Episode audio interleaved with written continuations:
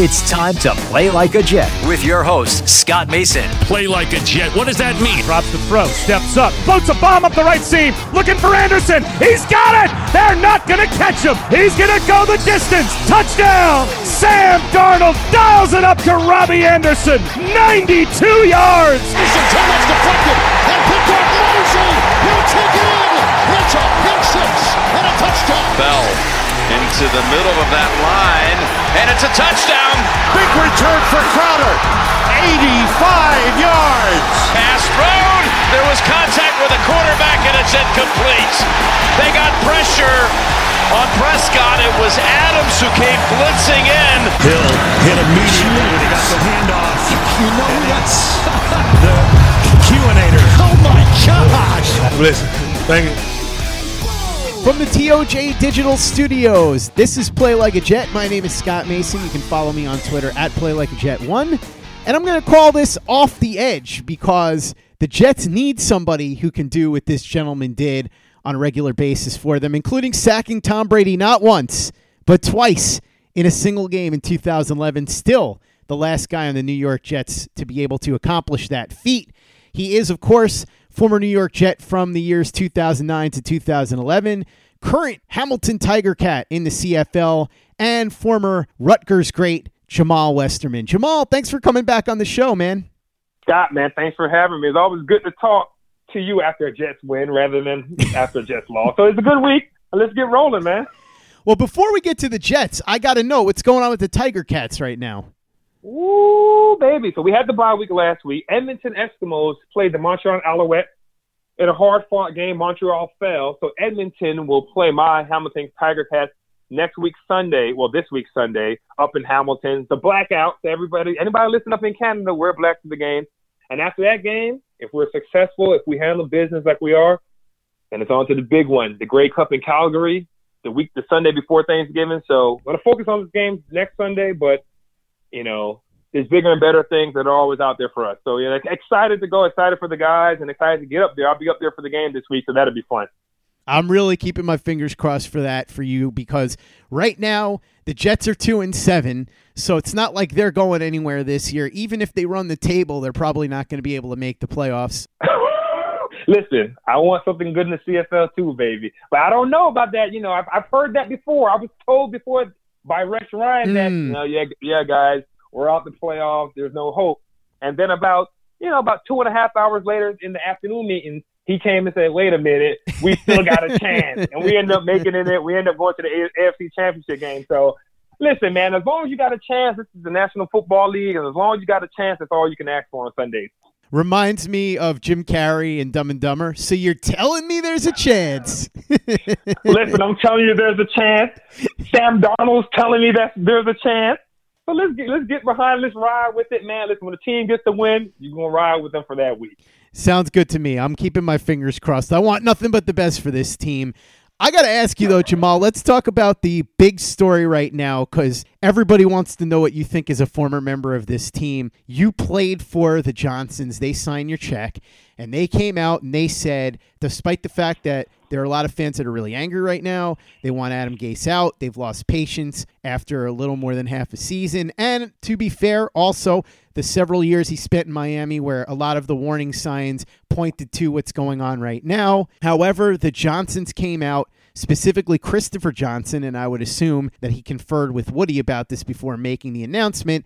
And he said that Adam Gase is not only the head coach this year, he will be back next year, and that's the end of it. So, for anybody that was hoping that at the end of the year, if the Jets collapsed, maybe the Johnsons would see the light, it doesn't look like that's going to happen with this proclamation. Do you think that's weird? As a former player who played for this team, if the team was struggling and the coach was somebody that a lot of the fan base was tired of, that maybe even some of the players were starting to lose faith in, is it strange to you that ownership would come out and make such a emphatic declaration now rather than saying that he would evaluate at the end of the season or even saying something like this at the end of the season?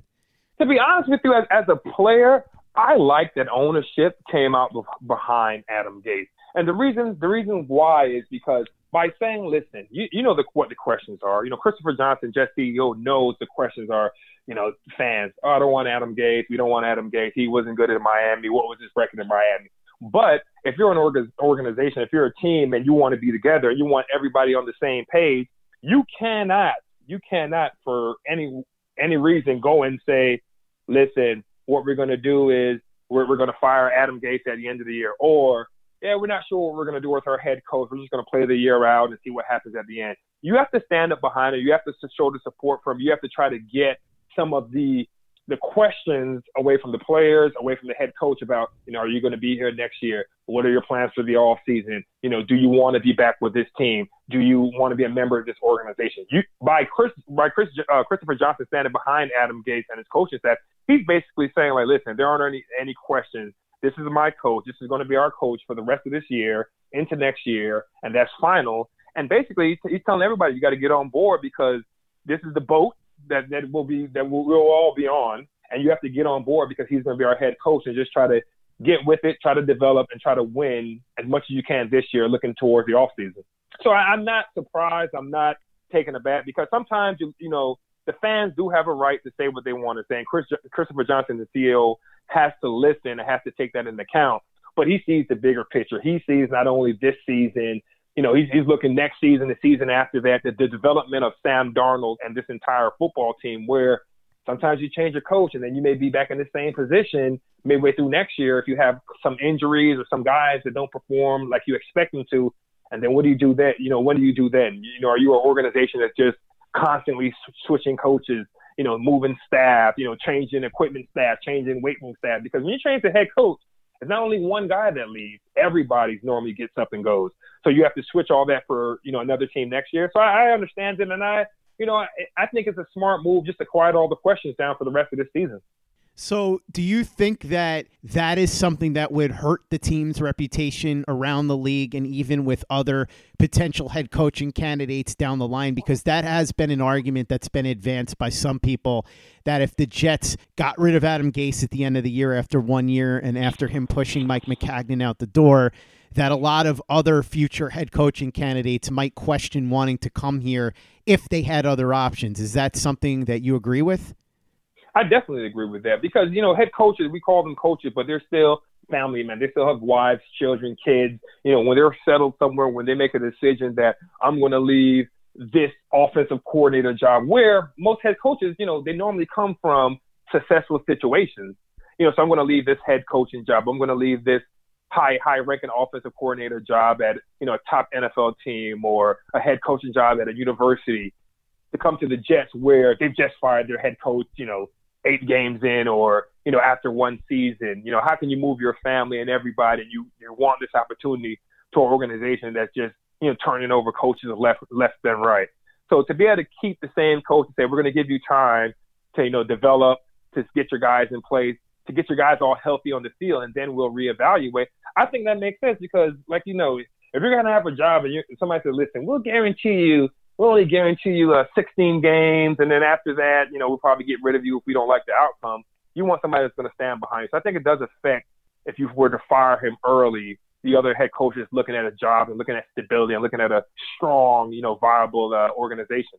Let's talk about Darnold and Gase a little bit because, as you said, Gase developing Darnold was one of the most important things to the Johnsons when they hired him. They felt that he would be the guy that would help take Darnold to the next level. The previous three weeks against Jacksonville, against Miami, against New England, Darnold looked lost at times. He didn't look like the guy that we saw against Dallas. He didn't look like the guy that we saw at the end of last season against Houston, against Green Bay. He didn't look like the guy that we saw on tape at USC, but he looked a lot more like that guy this past week against the Giants. What did you think of his performance and what did you think of what Gase was doing as far as play calling?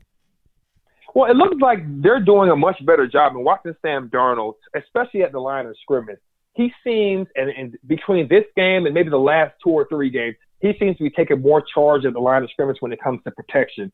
Many times you hear him walking up to the line, changing the protection, really pointing out, okay, here goes your free runner. This is the mic. I saw him one time, you know, really getting Le'Veon Bell's attention and pointing out, all right, you know, this is the side you have to go. And so I like seeing that not I won't say development, but taking the problems that we've seen the past, you know, two to five weeks and putting it into the game on last Sunday where all right, we have to communicate. So let's over communicate. Everybody, let's call out the mic. Everybody, let's call out the slide protection. You know, because they do have a lot of injuries on the offensive line. So a lot of new guys playing in different spots. They may not have a lot of uh, experience. So I saw Sam Darnold take hold of that, and I, I, I actually appreciated him taking that charge of knowing, listen, man, I have to get this protection uh, right. Protecting, you know, me is not only the offensive lineman and the running back, but it's also QB one making the calls, making sure everybody's on the same page and getting it done. So I, I, I like that part of it. I think he played a very good game, and it was fun. You saw two young quarterbacks in New York City, both on opposing teams, both you know having seasons that you know we expected a lot from Sam Darnold early. He got injured, kind of threw a little wrench in the system, and Daniel Jones didn't start the season, but went out had the first game when he got that win when they sat Eli, and he's been struggling recently. And Sam Darnold, you know, I think you know both quarterbacks played I think they played pretty good. I think they were both pretty high on the QBR in the league for the week. I think they were above 10 in QBR for the week. But Sam Darnold, I think outplayed him. You know, I think he outplayed Danny Dimes. I mean, he had he ran for a touchdown. He were hitting guys, had some drops. You know, but I think he did a lot better pressure, a lot better uh, opportunity of when the pressure came. Even if he got hit, he saw the guy that was coming. There was one middle middle blitz where Jabrill Peppers came right down the middle and got a hit on him, but Darnold knew, okay, that was a free guy. He's going to be free. I have to get this ball out before he can get to me. And he did it. So I think he played better. I think he's improving. Not as good as, I don't think the Dallas game, but it is a much improvement, moving around a lot better, making some plays of those off tempo plays. I think I believe he made a play when he was falling down to his knees, completed the pass. So he's doing some good things out there, and I think he's getting back in the swing of things of okay, it's QB one. This is my team. Let me take more control of it. Were you encouraged by the fact that this week it seemed like he really started to do things like get rid of the ball when the pressure was coming, or just throw it out of bounds when the realization came that there was no play to be made. Because I've always said that one of the keys to becoming a great quarterback in the league, unless you're Brett Favre, there's always exceptions, is knowing when to say when. So if there's nothing there, sometimes you just got to throw the ball away and live to fight another day. It seemed like Darnold did that for the most part against the Giants. Were you impressed by that? Definitely impressive, and I think because he was in a competitive game he was in a game that was either they were up or it was a one score game or field goal. So you're in a game that, listen, all these plays matter. It's not, I need to make a touchdown now because we're down by three touchdowns, or listen, we haven't been producing at all on offense. Even if I'm getting sacked or if I'm getting hit, let me just throw this ball up there and hope my guy makes the play. He's in a competitive game that he knows that every play counts every play is important and the ball is the franchise. So he's being he was he was very careful with the ball, very careful with where he threw it. And like you said, when the times came, it's like, you know, there's nothing there, there's nothing there, there's nothing there. Instead of forcing it to Robbie Anderson deep or, you know, I would say Herndon, but he's out again. You know, he kind of just threw it out of bounds. And, and that's what you want to see, that development of what mistakes did you make last week? Let's talk about it in practice. Let's talk about it in the meeting. Let's get it fixed. And now you have to take that to the game, and he got it done this week. Let's talk a little bit about the offensive line, Jamaal, because let's be kind about this. They've struggled quite a bit this season. I think that's the best way to put it. But they seem to play a little bit better. Kelvin Beachum was back. He looked a lot better than what we've seen at left tackle the last couple of weeks. Did you notice an improvement in the offensive line play? And if so, what specifically did you see? Well, from what I saw, the Giants were just trying to make a wall in front of Bell. They were trying to make a wall in front of him. So in the run game, the offensive linemen, they weren't able to get the push off the ball that, that you would like. But we've seen, listen, we talked about oh Beachum and his struggles. But you see, listen, that is a starting NFL left tackle. And when you don't have that guy out there, we've seen the problems that we've had, that the Jets have had in the past week. The offensive line looks better. They're nowhere where they need to be to be a uh, a playoff caliber offensive line with you know some of the injuries that are continuing to happen with you know Brian Winters going down. He's out for this season now with a kind of innocuous kind of hit that put them out, you know, for the year. So they're getting better, they're improving, and the biggest thing, like I said, is the communication. Watch the offensive line this week communicate. They're everybody's pointing, everybody's talking to each other. Where they're not going to let another play happen where you know everybody's playing. I got a secret. Where ah, I think I know who I'm going to block. I'm not going to say anything. Let's communicate. Let's get it done. I block him, you block him, and let's get everything blocked. So they did play a little bit better, but they're not where they need to be to be that playoff caliber team yet. What about Le'Veon Bell? Was there anything in this game that you think he could have done better? There are some people that said his pass protection wasn't as good as it's been in previous weeks or even in the time that he was with the Pittsburgh Steelers. Did you notice anything good or bad specifically with him? I think for the whole year, Le'Veon Bell has been kind of what you wanted. You know, he's been a, like a professional. You know, in this game, yeah, his pass protection could have been a little bit better, but the Steelers had a better offensive line, right? They had a better quarterback situation. They had a a team and an offense that's that's been together for multiple years. You know, going on to three, four, five years since he's been there. The same offense, the same terminology, some of the same players doing the same communication. So, you know, of course, in that offense, he would look different in an offense where you're missing your quarterback, he's out with injuries. A lot of your offensive linemen are out with injuries. You know, you have a tight end that you've been, you know, waiting for since last year as a rookie he basically gave you two games and two catches, and he's out for the season. So he's in a situation right now where you know, it's not the same part that he had previously in uh, in Pittsburgh. But I think he's been playing good. He's been running hard. He's been making guys miss, you know, when there's been space. But like I said, the Giants did a good job this week, and James Bettcher's defense is just kind of creating a wall in front of him. So when he's trying to pick his spot to be patient, you know, behind the line of scrimmage, there's really no place for him to go, and he'll hit a hole here and there. But you know, they didn't do a good enough job, good enough job of getting up to the second level and keeping the linebackers off of him too. So he'll he'll make a guy miss here and there, but there wasn't much running room for Lev Bell. This podcast is sponsored by Cloud Optimizer. As a business owner or IT manager, are your cloud investment costs going up and you don't know why? It's time for Cloud Optimizer. As you migrate your business to the cloud, what you're spending and why you're spending it can get a little hazy. But Cloud Optimizer clears up the mystery and puts the cloud to work for you. Cloud Optimizer starts by analyzing usage patterns, right sizing resources, leveraging discounts you may not be aware of, implementing automation, and much more. And by reducing unnecessary expenses and maximizing performance, Cloud Optimizer guarantees you a savings of five times what you spend for their service. As you utilize cloud based services more and more, you don't have to lose sight or control of your spend. You can stay agile, streamline your costs, and optimize your performance, plus save significant money with Cloud Optimizer. Make the cloud work for you with Cloud Optimizer. Get a free assessment and find out how much you can save by going to cloudoptimizer.com. Go to cloudoptimizer.com for your free assessment. That's cloudoptimizer.com. Play like a Jet. Play like a Jet. Let's talk a little defense, Jamaal. I'm curious what you think Ooh, about this. Let's talk some defense, man. I've been waiting all day to talk about this Jets D and them getting after the G man. Let's talk a little D.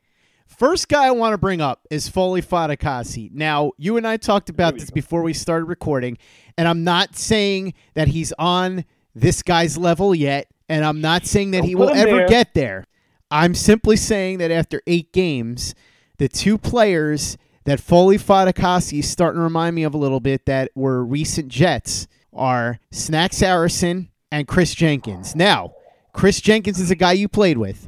And the people that didn't get a chance to watch him probably don't realize just how good he really was. And I'll tell this story. I remember 2008, and if you go into the archives, you can find the 2008 series that we did with Kerry Rhodes, where we talked about this, and Chris Jenkins came up quite a bit because he was a force to be reckoned with in 2008. There was a game against the Tennessee Titans that year. The Titans were 10 0 going into that game. Chris Jenkins was going up against Kevin Mawae, who is now in the Titans because the Jets had drafted Nick Mangold a couple years earlier. Mawae managed to be an All Pro even after that, well into his late 30s, which again shows you what an absolute freak of nature Kevin Mawae was.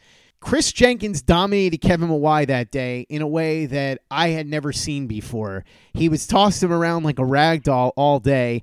And I remember tweeting out about it. I didn't tag anybody, so it's not like I was trying to stir anything up. It was just somebody brought up Chris Jenkins, and I talked about that memory of watching him manhandle Mawae and saying, I never seen anybody do that to Kevin Mawae. And Kevin Mawae somehow saw it and he responded and said, I remember that game. I remember this play when he did this to me, that play when he did that to me, this play when he did this to me. Sometimes you get the bear, sometimes the bear gets you. So I think he understood the, the spirit in which my comments were intended, not insulting him, but just saying Mawae was so good that if Jenkins dominated him, it shows you how good Jenkins was. So I'm not saying Foley Fatukasi is necessarily there yet, Jamaal, but boy, some of these plays he is making in the run game, holy smoke. That's the thing. You know, as a run defender, especially an inside guy, a big guy, you want to say, listen, all right, you guys say you can run the ball on us, keep the score low, you know, we're gonna you're gonna run the ball. You're, I'm gonna make those plays. I'm gonna beat the double teams. I'm gonna be forceful in the backfield. I'm just gonna be, uh, you know, sometimes he's not productive, but he's disruptive, right? And so on on the year, he's he's had I think 10 tackles on the year, 18 tackles on the year. So he's in the backfield, he's making plays, you know, but he's always disruptive. Every game he's mm-hmm. doing something. He's knocking guys on the ground. He's beating a double team. He's taking, you know, he, he's taking a guy off the linebacker and letting linebackers run free. So he's doing a good job. But Jenkins, listen, I, when I was listening, my first three years with the Jets, I saw Rex put him at safety, put Big Jenks at safety, and blitz him down the A gap. I seen him rat blitz Jenks. Jenks could get up from a three technique spot, walk over to the left side of the line, and come off the edge as an edge blitzer. So to say somebody's in the Jenkins, I mean, just to mention his name with Jenkins, I think is a blessing because Jenkins was such a big, athletic D tackle that he probably, if he wanted to lose another 20 pounds, probably could have played middle linebacker or something like that. So to put him with Jenkins is tough, but I see what you're saying because he's one of the guys on the Jets D line. And I think last game, the D line kind of came alive where guys were making plays in the backfield, guys were playing together, guys were feeding off that energy. You know, really the energy that Jamal Adams kind of started the game with, and guys were feeding off it and kind of creating their own energy. So I like to see that D line play, but not Jenkins, not yet, not Alicia. Give him talk talk to me. Talk to me about six games into next season.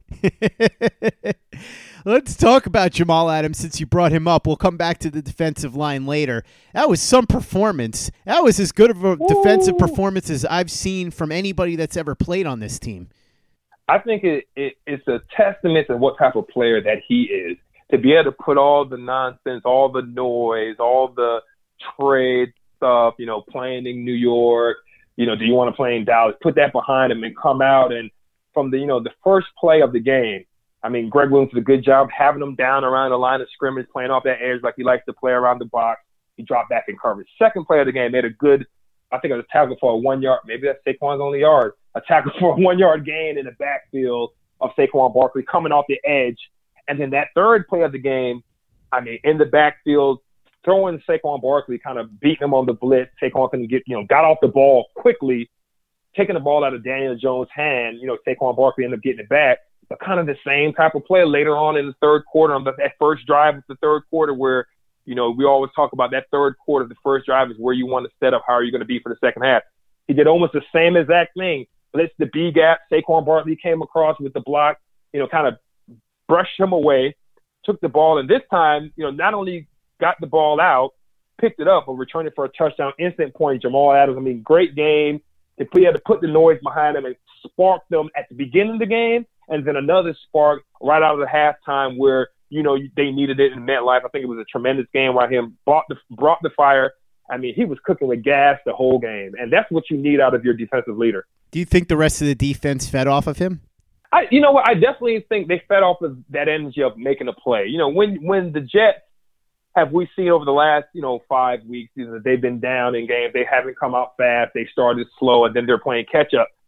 You know, they were in a game that, you know, Jamal Adams, you know, they were in a game that was competitive from the start of it. They knew this is a team we've watched on film. We feel that we're going to be able to play with these guys. We feel we should beat these guys. And I mean, the Giants are probably saying the same thing too.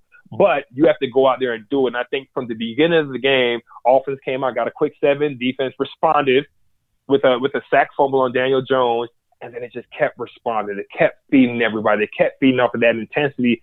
And then everybody wanted to make plays. I mean, Steve McLendon was making plays. Nathan Shepherd was making plays. Q Willie was in the backfield knocking guys down. You know, everybody feeds off of that energy of, listen, we're in a game now, and any play could be the play to win it, win it for us. So give it your all. And I think he started out, brought that energy. Offense started out great and kind of led throughout the game. I want to ask you about another member of the secondary a fellow Rutgers alum, Blessuan Austin. There we go. This Bless was him. a crazy situation, Jamaal, because you know the story with Blessuan Austin. This is a guy who's had two ACL surgeries. He's played only one game in the past two years. And this was somebody who was supposed to not even play this year. He was supposed to just be on IR but he was able to get back ahead of schedule. And because of how poorly the cornerbacks were playing, my guy Nate Hairston, I like Nate Hairston, still think he can be a solid corner, but he has not been good the last two weeks. Blessuan Austin came in there, and other than one reception that he gave up, I thought he played really, really well. This is a heck of a story so far. What did you see from your fellow Rutgers alum?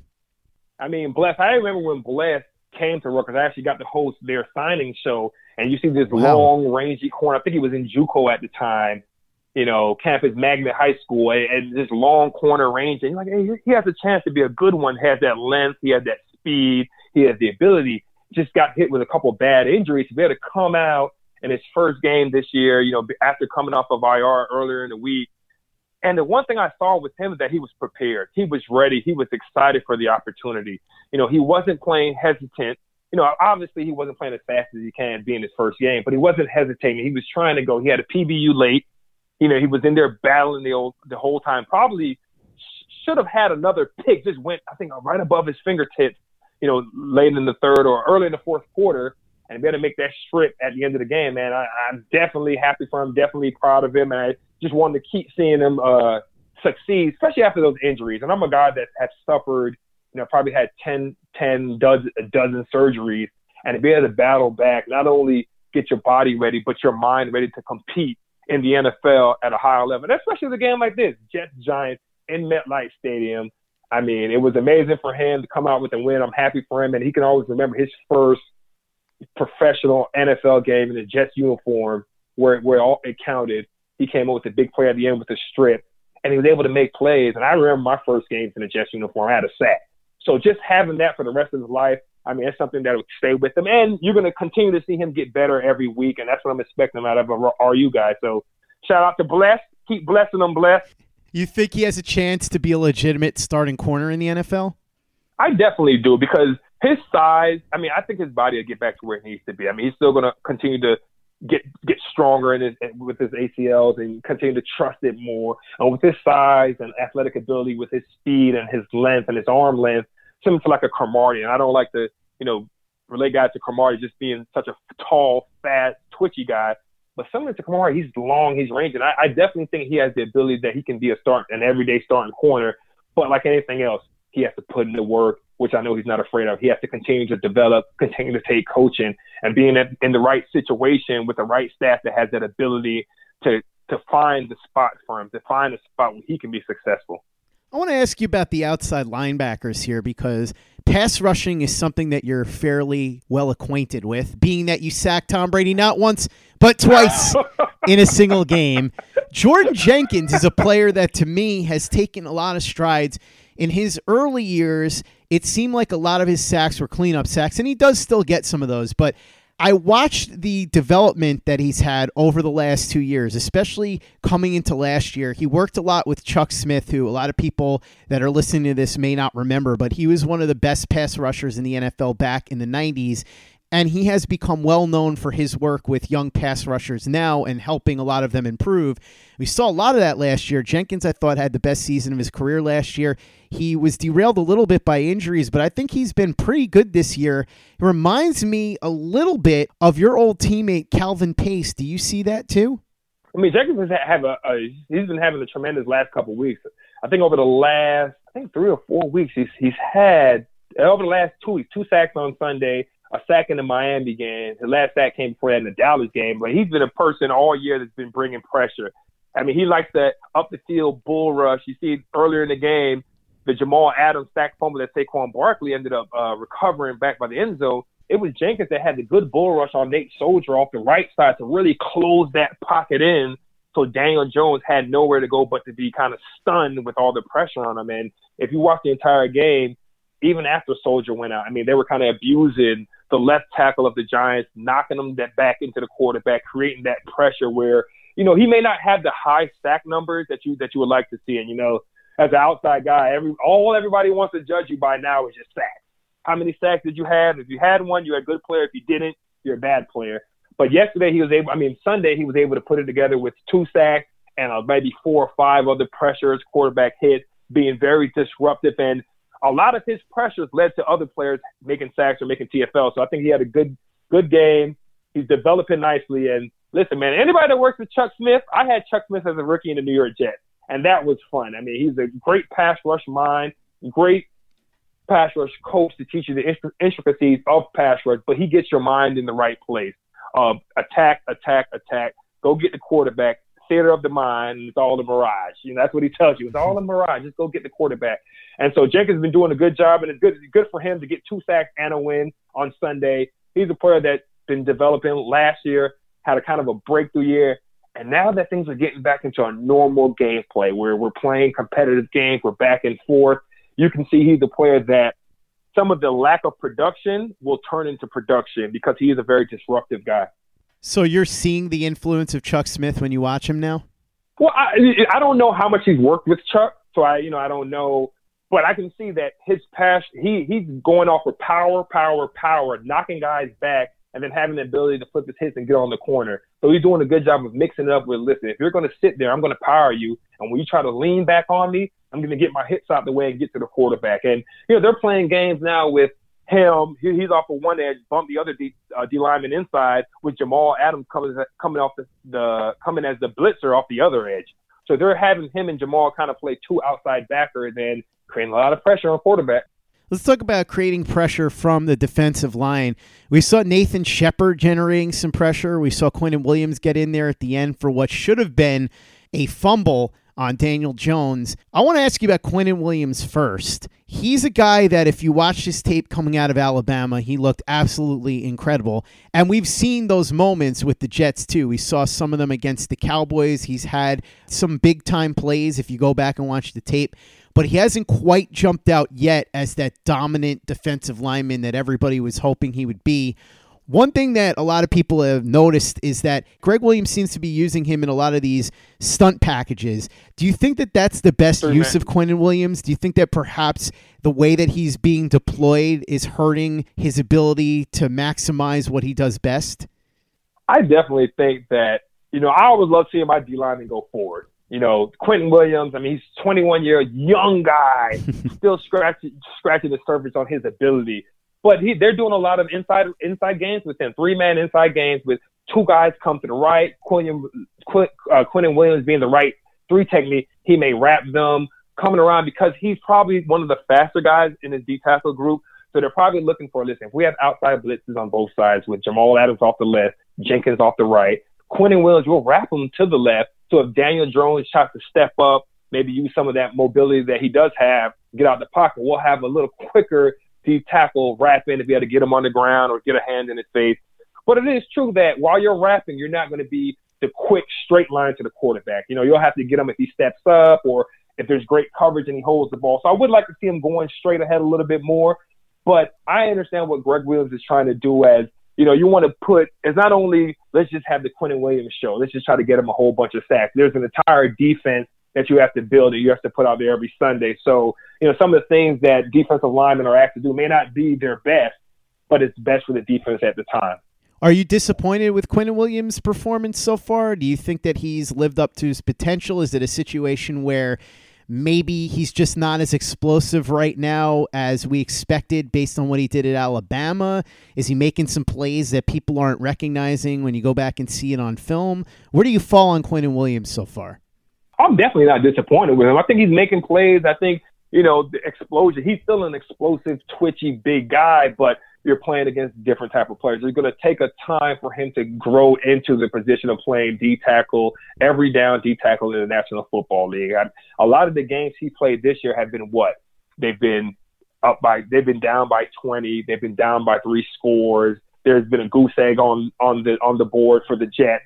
So at the D tackle, you're not maybe getting as many one-on-one pass situations.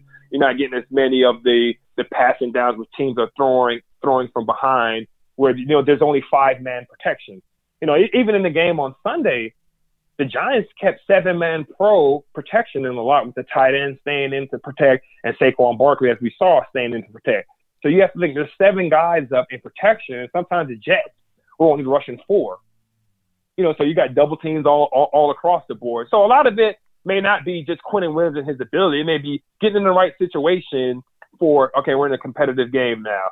All right. You know, they're not keeping in seven guys in protection. Maybe they have five with the running back chipping to get out as a six guy chipping on his way out. So I think the more opportunities he gets, the more games that he, he plays in that are high stakes, that are competitive at the end, you know, the more plays will come from him because we, we've seen in that Alabama where they play a pro style defense and they're playing in the SEC where they're playing a lot of pro pro ready offensive linemen. And we've seen it, you know, at little glimpses here and there throughout the season with the twitchiness that he has, and explosion off the ball. And I would just like to see him go forward more, where you line him up in the three technique, you line him up head up on the guard, and you try to get some protection away from him and say, listen, you beat this guy one on one. Play like a Jet. Play like a Jet.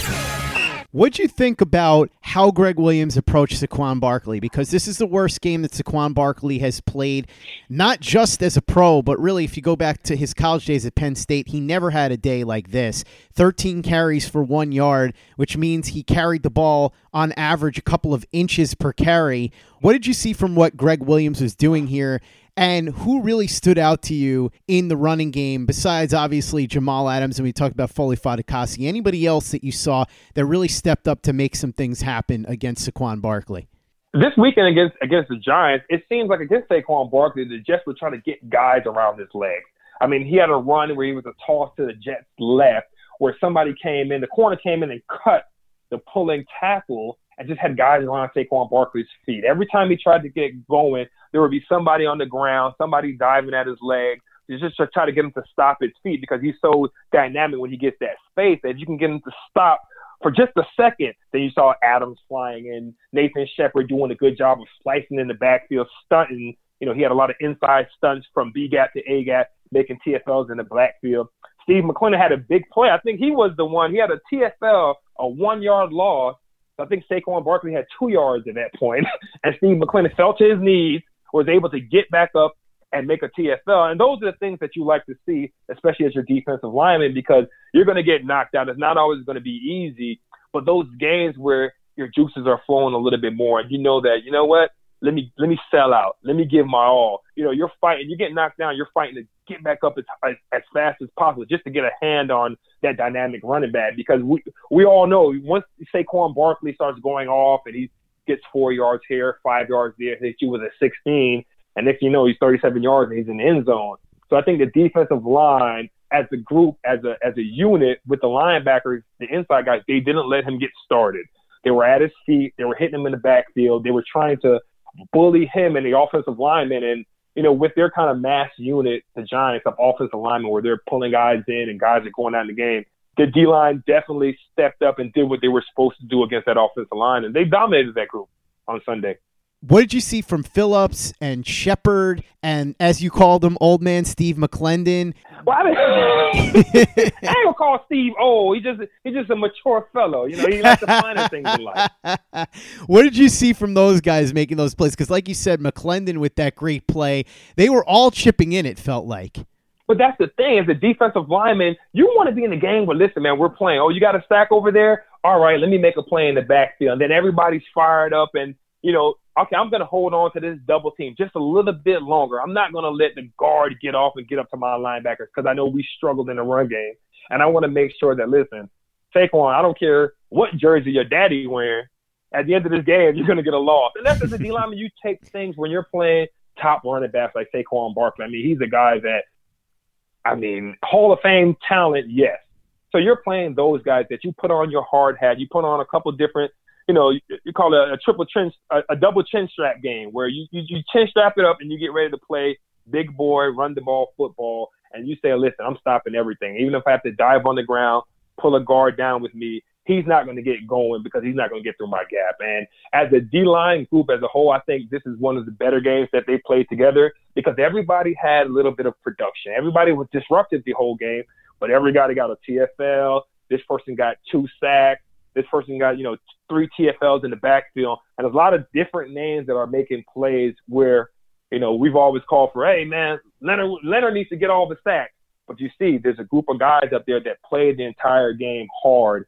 Even Henry Anderson had a play when he knocked the knocked the guard back in the backfield where Saquon's feet were off, and that's what led to one of the sack fumbles for the touchdown that Jamal Adams had in the third quarter. So everybody was knocking their guys back, and they were taking advantage of some of these offensive linemen who to be honest with you, you know, maybe are a year away from really playing, you know, or just got on the team and don't quite know what they're doing yet, or you know, have haven't been starting but forced into a starting position because of the, you know, Nate Solder goes down, and they did what they had to do. You see an inferior group of uh, inferior lineman in front of you or inferior group of linemen in front of you. Your job as a defensive lineman is to dominate, and they did a good job of dominating that front on Sunday.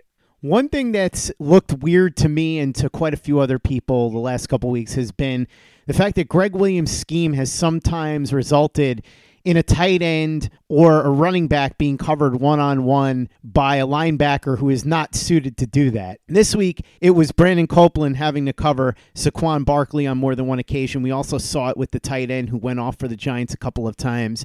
As somebody who has played at a high level on a defense for most of your adult life, what would cause a situation like that? Shouldn't Gregg Williams be able to figure out a way to avoid that at least more often than he has? with having such a good back like Saquon Barkley, you're not trying to get him to be covered by inferior talent. You're not trying to get him covered by linebackers or guys that can't run with them. But when you have everybody up on the line of scrimmage to try to stop the run, you have safeties inside. You know they're looking at the tight end. There's going to be a time where he's going to be on a linebacker where you're hoping that he stays. And like I've been in position. I remember my rookie year, I was playing Mike linebacker, and we're in practice, and uh, they have Leon Washington, Jet Li. So I'm like, they call the play. Rex called it from the sideline. I signaled it to the guys. I'm looking at Jet Li. I'm like, all right, have him one on one. This is in practice. Okay, have him one on one. He doesn't know I have him one on one. They do a little motion. I have to step over in front of him. Now he knows I'm one on one with him, and everybody knows.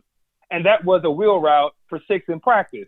So you don't want to cover him one on one, but you get you come to situations where a motion may happen, where you think it's the third and one they're going to run the play. Next thing you know, Saquon Barkley checks out or or motions out, and you're like, oh my goodness, one on one, and you're just hoping, please, pressure, please get to Danny Dimes. Once they didn't get there sometimes, and they were able to throw the ball, Saquon Barkley got a you know reception, you know, so you're trying not to put your linebackers in those situations, but it is the NFL, and a job as a linebacker that you have to be able to cover the running back, no matter how dynamic they are. You have to be able to cover running back that time. So you have to use your leverage, you have to use your preparation, and you have to use your your skills to know, like, okay, I'm not as fast as him, so let me take a better angle or let me play off a little bit or I know what routes they like to run when they motion them out, so let me play those routes and ask for a little help over the top. Was there anything in this game that surprised you either positively or negatively? A positive surprise, negative surprise. Honest, I, I wanted to see that flea flicker play. The flea flicker to Vyncint Smith oh my goodness, it was like Temptation Island. I was hoping it was Robbie Anderson. I was hoping, I was like, there we go. I'm like, wait a minute, that's not. Oh, oh, okay, respect. But it was like, man, I thought that was that was Darnold's guy, man. I thought you know any trick play going deep was Robbie Anderson, especially how they kept him to help Darnold improve. So that's the only thing I think surprised me a little bit, where you wanted to see Anderson, you know, on the trick play at least, but I know they ran it for a reason. And probably Anderson was a decoy and Vyncint Smith was supposed to be open. Sam kind of missed him on, on that pass. But I think the Jets came out, and when you're playing that competitive game against the Giants, which it is a big game in, in that stadium, to play a game against your, your your your team in the same city as you, in the same stadium stadium as you, I think it's a big game because the Jets and Giants are always fighting for fans.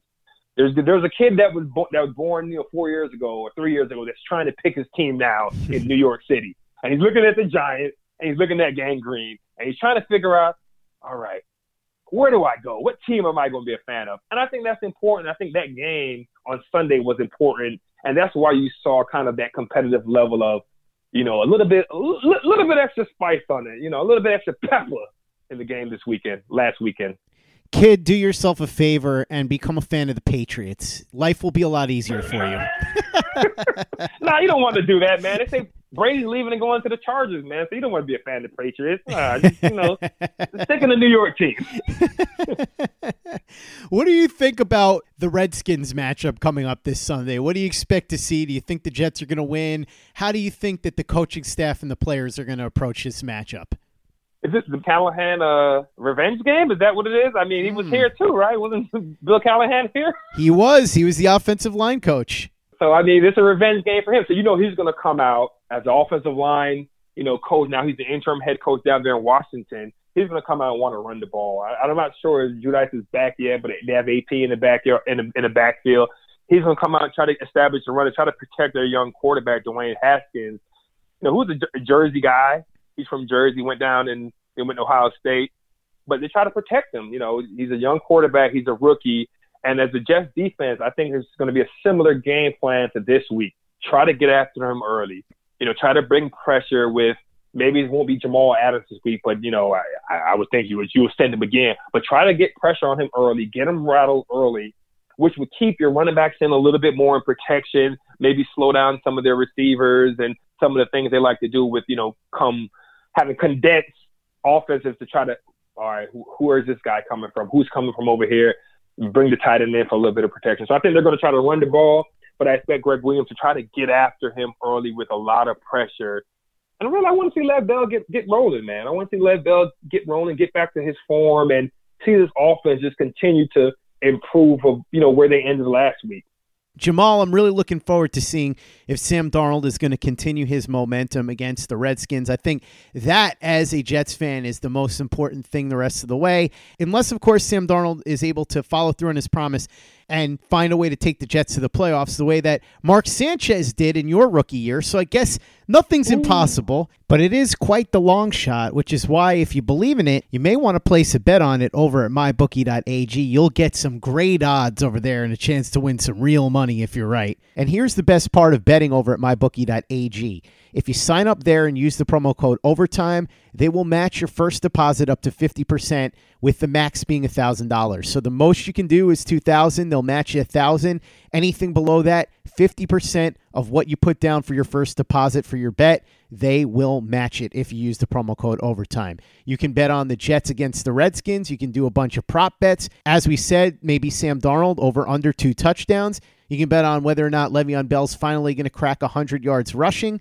Maybe you want to bet on whether or not the Jets are going to have an opening drive touchdown for the fourth straight week, or you may want to bet on the rest of the games around the league. Either way, go to mybookie.ag right now, take advantage of this great offer, use the promo code OVERTIME, and you'll get your first deposit matched up to 50%. The max is a thousand bucks. Mybookie.ag, you play, you win, and you get paid. And if you're going to be betting on this upcoming matchup between the Jets and the Redskins, you may want to be there because unlike Jacksonville and Miami, the Redskins are within driving distance. It's the DC area, technically, it's Maryland, but you can drive out there and have yourself a really nice weekend built around the game if you want. As somebody that used to live in the DC area, I can tell you there are always plenty of things to do in DC. And you give a really fun weekend, not only at the Jets and Redskins game, but going to concerts, going to theaters, going to a comedy show. And if you're going to buy tickets to any of those things, you should do it over at Vivid Seats because when you download the Vivid Seats mobile app and enter the promo code overtime, you get up to 100 bucks off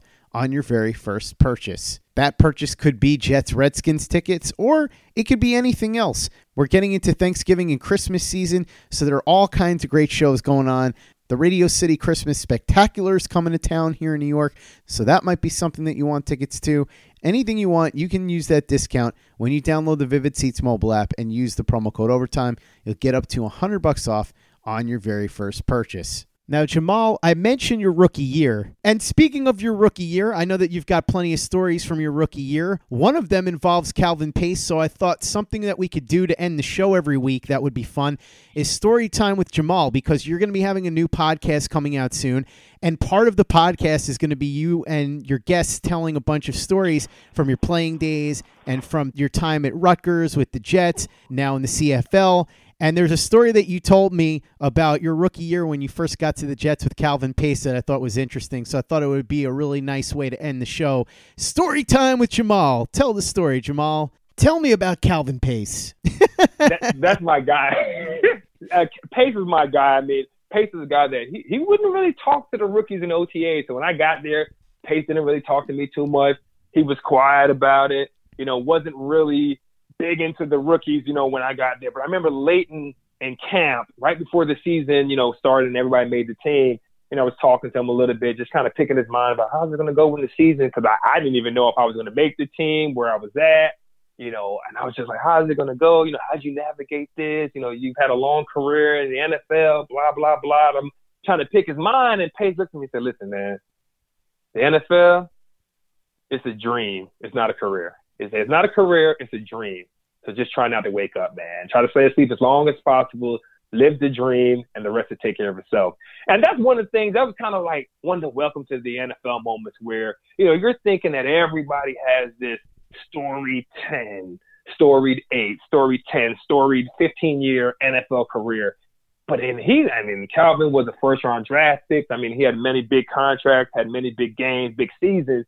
And even him in that, you know, that point late in his career was even thinking like, listen, I'm living the life right now. I'm, I'm living a, a great experience. being able to live this dream in New York City. Let me just ride it out. And those are some of the stories that I always hold on to because it says, listen, man, if you have a good thing going, just focus on it, man. Just be in the moment, live it, love it. And that's what football is all about, man. Being in that moment, being able to live it and love it. And that's a story that I always stay with me, especially from a, a old vet like Steve Pace. We talk every now and then, you know, he's always giving me hell about my university. You know, so, you know, having stories like that, having those kind of those veterans to go and give back, you know, I think that's important. That's about the brotherhood of football that's very important. I just want to point this out, by the way. First of all, Calvin Pace played 12 years in the NFL at a pretty high level the whole way. So his dream lasted a pretty good amount of time. So good for Calvin Pace. Also, I just want to say to close out the show, I would like to offer this thought to both the Jets and to Rutgers University. When you left Rutgers, all of a sudden the program kind of did a bit of a nosedive. Ever since you left the Jets, remember, you came in in 2009. you were there for the two AFC championship appearances. After you left the Jets, the Jets have kind of nosedived. I'm thinking that maybe Rutgers and the Jets should find a way to hire you, bring you back into the fold, maybe as a coach, maybe as a goodwill ambassador, maybe it's just a guy who shows up for luck, something.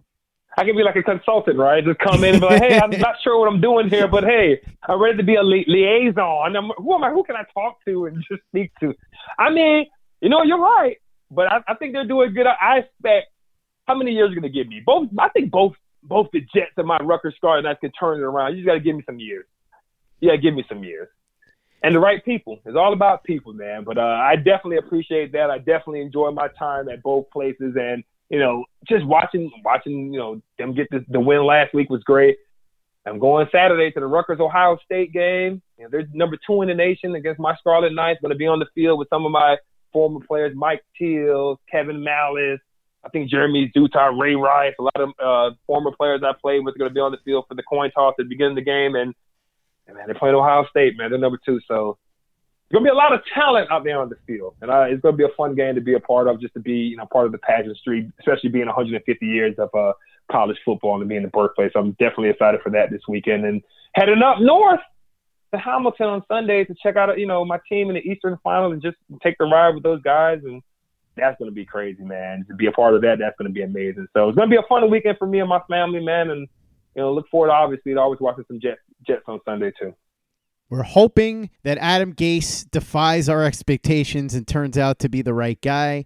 Certainly hoping now that the Hamilton Tiger Cats advance this weekend. And on top of that, hoping that Rutgers gets the right guy. And I think that they are going to finally realize, and it sounds like they already have realized, it's just a matter of putting the details together, that the guy that was the most successful coach that they ever had is the guy that should be the one to try and lead them back to the level that they were at before he left. So we'll see if Greg Schiano makes his way back to Rutgers. I think it would be a great move. Seems like it would be pretty popular among the alumni and among his former players. I know you've spoken very well of him, right? I definitely, uh, you know, definitely, you know, have a lot of respect and admiration for Coach Schiano and what he did, not only for myself, but what we did, you know, together you know, for the university and for the state. So, you know, not exactly sure where that process is right now, but you know, things are from what I'm, you know, all of what we're hearing, and you know, like like Coach Schiano once told everybody, don't speak for me, I'll speak for myself. So uh, I'm definitely excited, you know, just for Rutgers to take that next step. You know, it's going to be something new that's coming, and you know, excited to watch them this weekend. Excited to see what happens and to continue to see that development and, and the uh, maturation of the university, and especially the football program. So listen, for me, I mean, it's, it's, a tough year, but a lot of excitement. I'm going to be there Saturday to, you know, cheer on the, the student athletes and some of the guys. So those seniors will be me. You know, those seniors will be former Scarlet Knight, ex Scarlet Knight, Scarlet Knight legend, NFL legend. So definitely going to be there cheering them on this weekend. And you never know, man. It's fun to see some guys and talk about, you know, who's going to be the coach and, you know, what's needed to get done. Sounds like you've got a huge weekend ahead of you. I can't wait to hear some stories when you come on the podcast next week. And fingers crossed that you are not joining me from your home next week. Instead, you're joining me on the road in Canada because if you are, that would mean that the Hamilton Tiger Cats have advanced to the Grey Cup. So we've got our fingers crossed for you, Jamaal, hoping that you can get yourself to the Grey Cup and get to the promised land in the CFL. We're also hoping that the Jets are going to get a victory against the Redskins. But in the meantime, I know that you're sitting around anxious, waiting to go to Rutgers, waiting to go to Canada for the Hamilton Tiger Cats, waiting to watch the Jets. I know that you've got some free time on your hands, so maybe some people want to tweet at you and have a little conversation on Twitter. Maybe they want to ask you some questions about what your upcoming podcast is going to be like. If they want to try and get a hold of you, how can they do that? Well, I'm on, I'm on all the social medias. Jamaal Westerman on Twitter, Jay Westerman90 on Instagram, and normally you put in a Westerman. There's, there's, there's a couple Westerman. I think there's one that plays for Cincinnati, but uh, I'm probably like one of the few you know, especially Jamaal. Jamaal with three A's, you know, so Jamaal Westerman on Twitter, Jay Westerman90 on Instagram, all your other social medias, I'm on there. Questions, Jets questions, Rutgers questions, and obviously CFL insight, not questions, because, you know, once you're still part of the team, we're locked in, man. P- DVR mindset is already happened, man. We just got to watch it. So I'm excited for those guys. And follow me on social media. Any questions, I love to respond. I love talking to the fans about, you know, football and, you know, their lives. Just remember, it's J A M A A L. Reminds me a little bit of Jeff Jarrett back in the day. J E double F J A double R E double T. Jeff Jarrett. It's J A M double A L. Jamaal Westerman. Jamaal, thanks so much for coming on. Really appreciate it. Can't wait to talk to you next week. And like I said, good luck to Rutgers and good luck to the Hamilton Tiger Cats. And for the latest and greatest in New York Jets podcasts, you know where to go. That's Turn on the Jets Digital and turnonthejets.com.